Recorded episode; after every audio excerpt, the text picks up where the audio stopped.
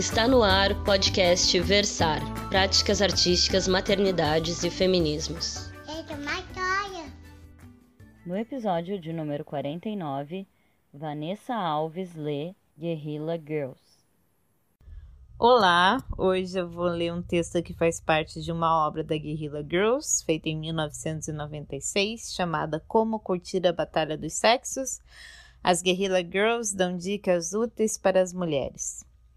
Depois eu vou comentar um pouquinho. Então vamos lá. Deleite-se com a conexão especial que você tem com o seu corpo.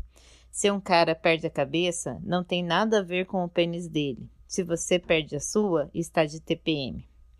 Não se mate pensando se deve trabalhar ou ficar em casa com os filhos, pois se sentirá culpada de um jeito ou de outro. Fique feliz que você não tem que intimidar os seus colegas contando piadas sujas e apertando suas bundas.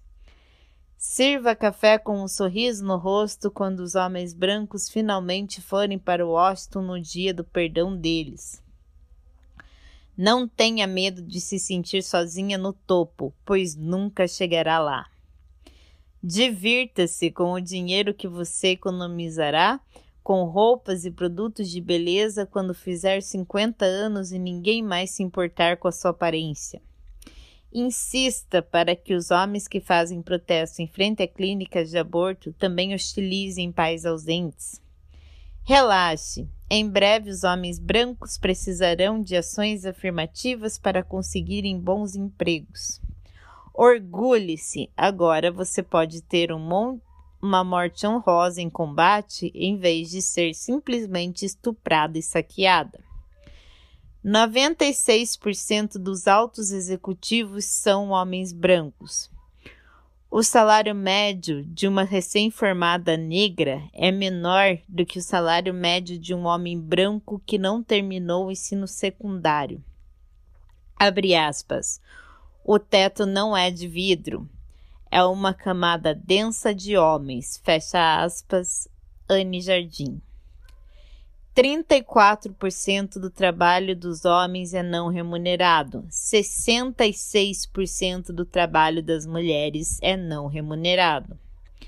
Quanto mais alta a classe social, menor será a quantidade de horas de sono de uma mulher que trabalha, e maior será a quantidade de horas de sono de de um homem na mesma condição. Por anos, a AT&T afirmou que as mulheres não estavam interessadas em trabalhar com fios elétricos. De repente, depois de uma ação judicial, a empresa encontrou 10 mil mulheres que queriam subir em postes para instalar equipamentos. Quanto mais um campo é dominado pelas mulheres, menores são os seus salários.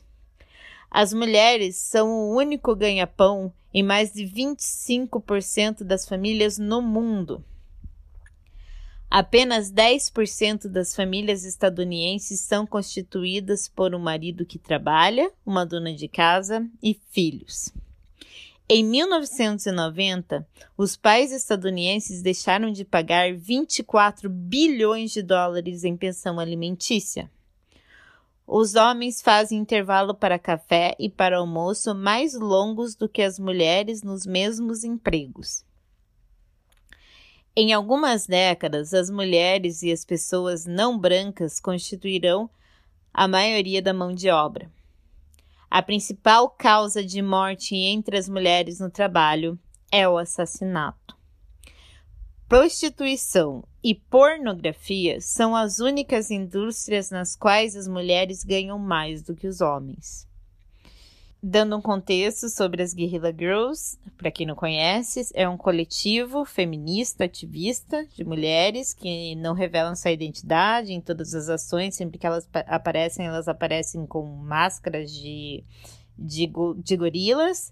E desde, a, desde 85 elas estão fazendo ações feministas que provocam é, a, a, desigualdade de gênero, a desigualdade racial também, e não só no contexto social, mas também específico da arte. Então, elas já provocaram as grandes instituições, os grandes curadores é, de artes, grandes colecionadores, com obras que são cartazes, né? São lambes, são cartazes, então é uma, uma, um estilo de arte de pura militância. E em 2017, em 2017 elas vieram e fizeram uma exposição no MASP, né? Uma grande exposição que, que trouxe as obras delas desde 85 até 2017. E outra obra que eu queria citar para vocês é que elas fizeram uma versão no MASP, né? De uma obra bem conhecida que elas tinham feito antes, que é a pergunta: As mulheres precisam estar nuas para estar no Museu de Arte de São Paulo? Apenas 6% dos artistas do acervo em exposição são mulheres, mas 60% dos nus são femininos. Então, essa pergunta já é antiga delas, essa obra já existia antes, né? Elas só trouxeram para o MASP. E um, essa pergunta é muito forte, né? Será que as mulheres precisam estar nuas para entrar nos museus de arte? Outra obra que eu acho muito interessante da, da, do coletivo, né? É, se chama As Vantagens de Ser uma Artista Mulher, que elas citam várias, que é trabalhar sem a pressão do sucesso, não ter que participar de exposições com homens, poder escapar do mundo da arte, em seus quatro trabalhos como freelancer, é, saber que sua carreira pode decolar quando você tiver 80 anos, estar segura de que, independente do tipo de arte que você faz, será rotulada de feminina, não ficar presa à segurança de um cargo de professor, ver as ideias tomarem vida no trabalho dos outros, ter a oportunidade de escolher entre a carreira ou a maternidade não tem que engasgar com aqueles charutos enormes, nem ter que pintar vestindo ternos italianos, ter mais tempo para trabalhar quando seu homem lhe deixar para uma mulher mais nova, ser incluído em versões de revistas da história da arte, não ter que passar pelo constrangimento de se tornar de ser chamada de gênio, ver sua foto em revistas de arte usando uma roupa de gorila sobre essa questão dessa obra me faz lembrar também um texto que se chama Por que não houve grandes, grandes artistas mulheres, da Linda Nockley, que é um texto aí, a Linda Nockley faz esse texto em 71 e causa um grande agito no mundo das artes, né? Então, essa obra tem várias pautas uh, principais que a Linda desenvolve no texto dela. Então, fica essa indicação, caso vocês tenham interesse é, em ler esse texto da Linda. Logo que fui convidada para participar desse podcast, eu fiquei muito interessada em trazer uma obra que tivesse um texto falando sobre as questões da mulher na arte, da maternidade e o nome da Guerrilla Girls já me veio logo à cabeça como uma, um nome forte que luta e milita muito sobre os direitos das mulheres e os direitos raciais. Então é isso. Espero que vocês tenham gostado e muito obrigada pelo convite. Me senti muito honrada e muito feliz.